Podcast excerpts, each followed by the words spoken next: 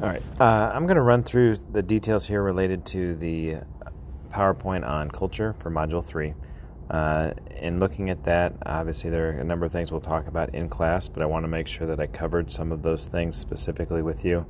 Uh, looking at the idea of culture itself or the way of life for people and the shared ways of doing things and adapting to their particular environment, there are a number of challenges, uh, including the fact that in some cases it's hard to define the boundaries that exist between one culture and the next uh, looking at who belongs to a particular cu- culture, and setting those barriers in terms of the markers that identify one specific culture from the next.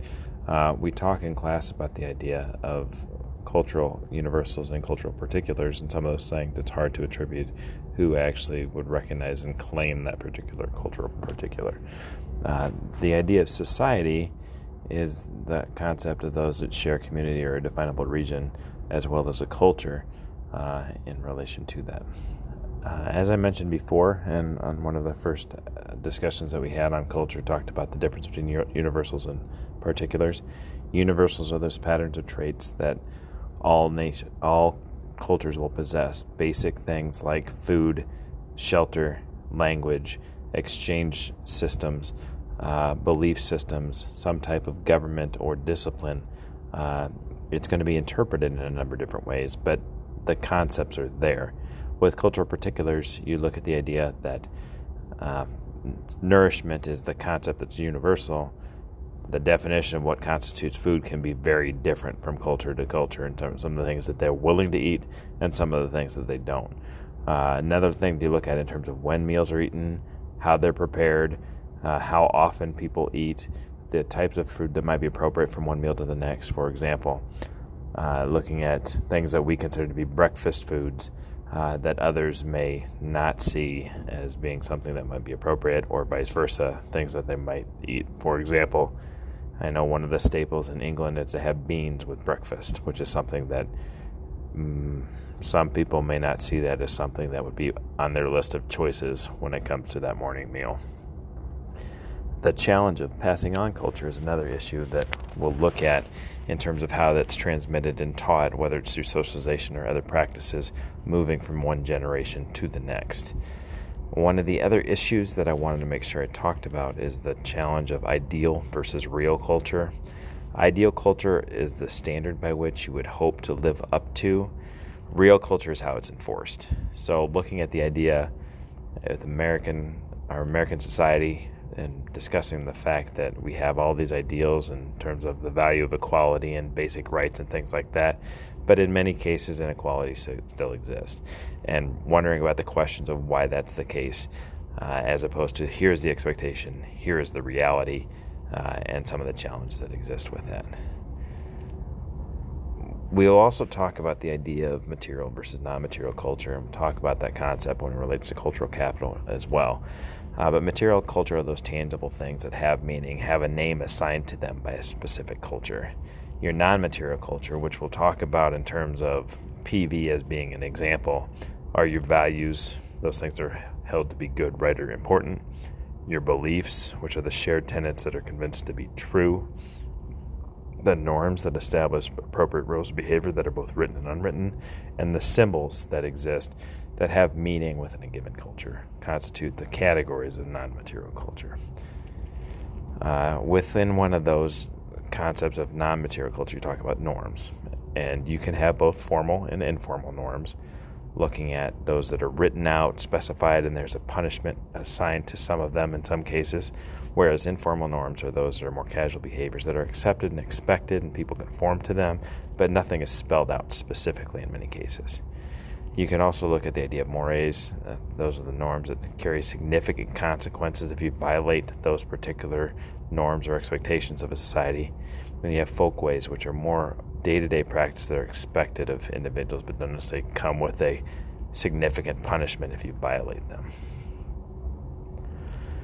In terms of interpreting a particular culture, one other aspect you look at is the idea of language and how that can impact perception and understanding of what's going on uh, or some type of communication. And we'll talk about linguistic relativity in class and look at some of those relationships that exist. Uh, the Sapir Whorf hypothesis talks about this idea of how uh, language can affect perception. And one example, as I have laid out here for you, looks at the idea of time. And with the English language, they look at time as a possession or a quantity that you can control. That I have an hour to do this, or I'll give you 15 minutes, or give me 10 minutes and I'll get this done. The fact that you have control over that. Whereas in other cultures, like uh, the Hopi Nation, is the idea that it's becoming later. You can't possess time. Uh, you live in a circumstance where uh, things happen, uh, but you're not necessarily associating it with an hour time frame. Uh, the fact that you recognize that the sun is going down and those types of things, but it's not a matter of keeping to a clock uh, with what you're looking at. So, perspectives and trying to grasp the idea of time and having a limited amount of time to do things would be a difficult situation for someone from the Hopi Nation uh, if they're placed in our particular culture. We'll also talk about the idea of diversity, obviously, and uh, with that, the issues are associated with uh, the existence that occurs between cultures sharing space and how the issues can come into play in terms of ethnocentrism, looking at issues of cultural relativism, and the interplay between those different cultures. Uh, I'll mention in class when we talk about the three types of cultural capital.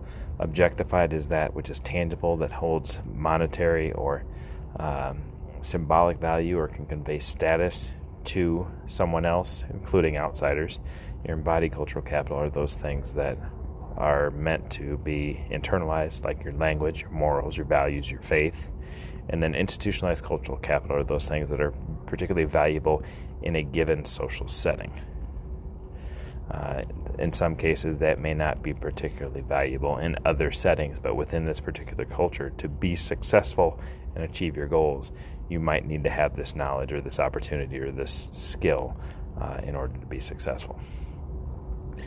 One other term that I want to make sure you're familiar with is the idea of a culture anchor.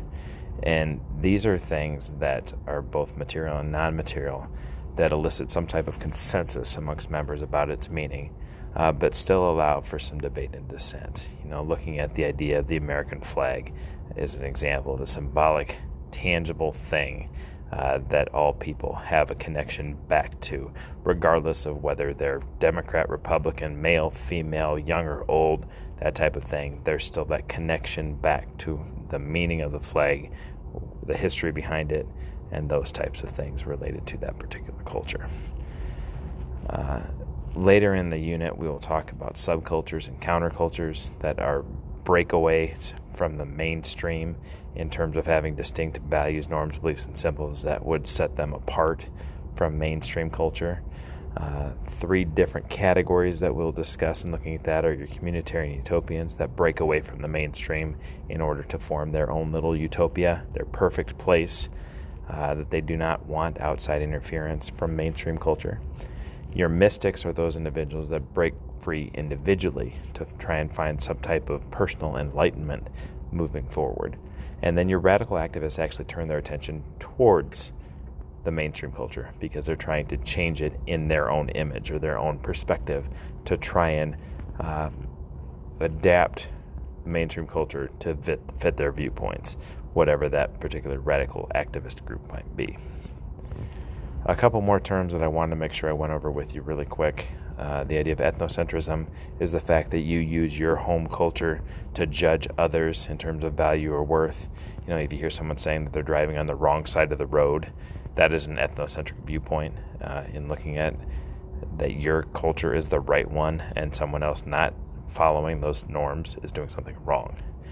Uh, cultural imperialism takes it a step further that you're actually trying to impose your values on another culture Whereas cultural relativism is the idea that you do not have any baseline in terms of judging other cultures. You simply take it as it is and understanding that it must be understood and examined in its own context.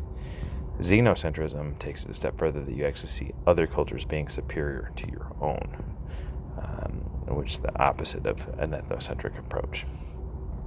Two other terms uh, that are important for this module that you want to be familiar with the idea of culture shock uh, when people experience some sort of mental or physical strain adapting to a new culture. Uh, you look at people that are foreign exchange students or people that uh, move into a different country or people that uh, go into war and are in combat for the first time, you can run into some issues in terms of trying to deal with the circumstance of what you're looking at.